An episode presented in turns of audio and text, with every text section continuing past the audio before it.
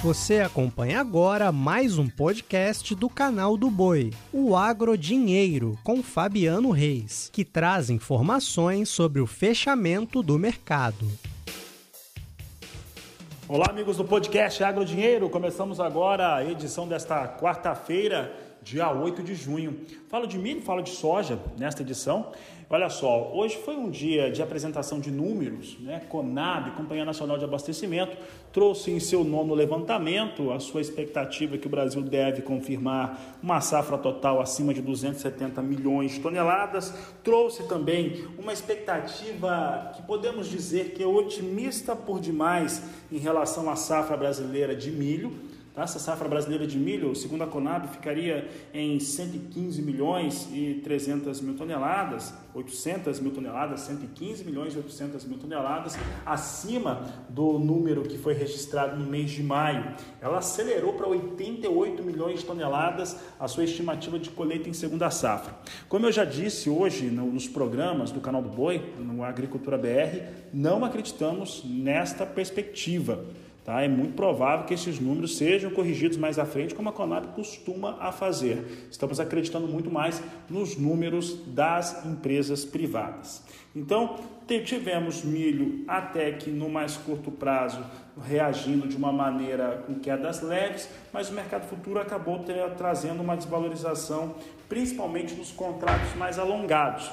Julho fechou R$ 88,31 a saca, perdeu 0,21%. Setembro, R$ 91,60, com queda de 0,97%.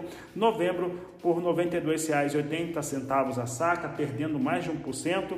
E janeiro, com R$ 95,42, queda de 0,86%. Então, os números hoje de trouxeram alguma pressão negativa no mercado, sim, apesar de não parecerem ser muito palpáveis. Né? Mais uma vez, eu sempre costumo falar: papel aceita tudo. Falo agora a respeito de mercado de soja, porque soja teve um cenário mais uma vez autista, tem a situação dos operadores realmente está mais focado em relação aos fundamentos de mercado, oferta e demanda, e com isso temos mais uma alta para a soja. Temos nesta semana a apresentação do relatório de oferta e demanda, vai ser na sexta-feira. Esse relatório não deve trazer muitas novidades, não, pelo menos a expectativa geral de mercado. O que nós vamos ter importante mesmo, que pode mudar muita coisa, é o levantamento do dia 30, que vai confirmar as áreas de produção norte-americanas. Mas sobre esses assuntos, sobre soja aqui no Brasil, sobre o que esperar desse relatório, eu converso com o Cristiano Palavro, ele que é analista da Pátria Agronegócios e participa do programa conosco. Cristiano, temos um cenário no qual soja vai subindo, é natural que suba e diferente do que aconteceu em outras oportunidades, quando nós vimos soja em Chicago acima de 17 dólares e 20 centes o bushel, e 17,20 é um número muito interessante, não é? Um número que mostra força para a soja em Chicago, mas quando isso aconteceu, nós tínhamos dólar em queda no Brasil. Agora o dólar está forte e temos soja é, em Chicago acima até de 17 dólares e 30 centes o bushel, mostrando uma grande janela, uma forte janela, oportunidade de negócios na comercialização brasileira. Cristiano, boa tarde, seja bem-vindo. Muito boa tarde, Fabiano, obrigado pelo convite. Realmente temos um movimento positivo se consolidando na soja nesses últimos dias. Em grande parte, esse movimento sim é explicado pela variação do dólar, né? Depois das mínimas que tivemos aí uh, ao final do mês de maio, esse movimento do dólar já voltou a, a, se solidificar para cima, até conforme nossas expectativas, e esse dólar mais alto dá espaço sim para esses ganhos em reais por saco aqui no Brasil. Mas é importante dizer também, Fabiano, que temos um Chicago extremamente favorável também, e até isso se refletiu nas negociações em dólar aqui no Brasil, mesmo antes dessas quedas, é, dessas altas, desculpa, observadas no valor da moeda americana. A soja em dólar por saca vinha bem cotada aqui no Brasil e agora o movimento em reais também se consolida com essa nova movimentação cambial. De fato, temos uma demanda que ainda dá suporte, né, Fabiano? A China tem muitas compras pela frente a serem realizadas. Essas compras vêm se dividindo entre Brasil e Estados Unidos, mas realmente os americanos já estão com estoques bastante curtos e é essa a expectativa principal também para o relatório de sexta-feira do SDA, principalmente do lado da demanda e estoques de soja da safra velha lá em território norte-americano.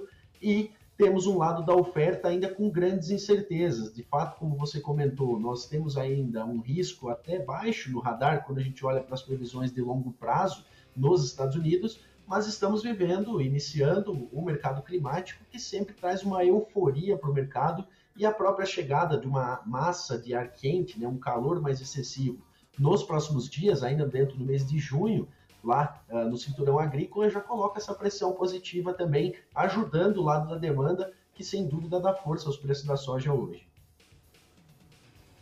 Cristiano, e aí dentro desse cenário nós temos a comercialização do sojicultor brasileiro. Ele vinha segurando soja, nós tivemos alguns momentos bons com soja em Chicago, que ela passava no mais curto prazo de 17 dólares e 20, né, que é, uma, é um piso interessante, mas chegava até 17,30 em alguns momentos, mas o produtor acabava não comercializando porque tinha um desequilíbrio, com, principalmente com a moeda americana aqui no Brasil. Esses preços que nós estamos vendo nesta semana, mas principalmente terça-feira para cá, é o suficiente já para dar uma destravada no mercado?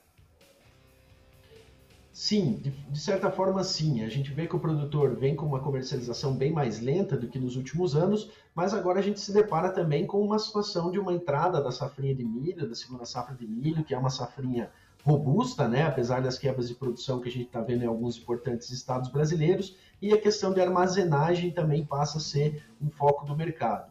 Outro ponto importante é que também nós tivemos uma certa correção nos preços do milho nesses últimos dias, o que coloca uma dúvida na cabeça do produtor de que qual é o melhor momento, qual é o melhor produto para entrar se negociando nesse momento, já que as despesas vão chegando ao longo do tempo.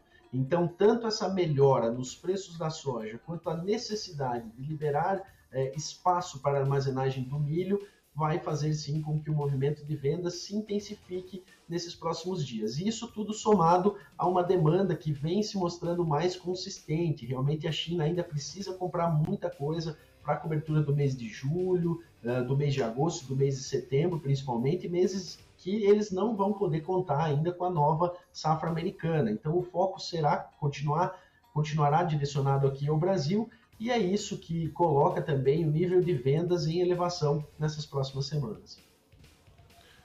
Tá certo, Cristiano. Cristiano, agora falando um pouco também a respeito do relatório que será apresentado nesta semana. Nesta sexta-feira, nós temos a apresentação de relatório de oferta e demanda. De um certo modo, expectativa não é de um relatório que traga grandes alterações, pelo menos é o que nós temos aqui apurado no Agricultura BR. Quais são as suas expectativas desse relatório frente à soja e milho, principalmente, Cristiano? Fabiano, realmente o relatório de junho, ainda por se tratar do período final ainda do plantio nos Estados Unidos, ele não deve ter grandes alterações, nem mesmo em área cultivada, em relação à perspectiva do final de março. Né? A gente tem ao final do mês uh, de junho, aí sim, uma atualização mais robusta do, do cenário de plantio, da área plantada onde ao invés da projeção de plantio, que é feita lá em março, agora a gente já vai ter dados mais consolidados no dia 30 de junho. Nesse relatório de sexta-feira, Fabiano, é, a atenção principal, na nossa visão, recai, primeiro, no milho sobre a safra aqui no Brasil, que já pode ter números um pouco mais conclusivos, mas que não deve ter ainda grandes mudanças, deve seguir em linha com o que a Conab projetou hoje, por exemplo, sem grandes alterações.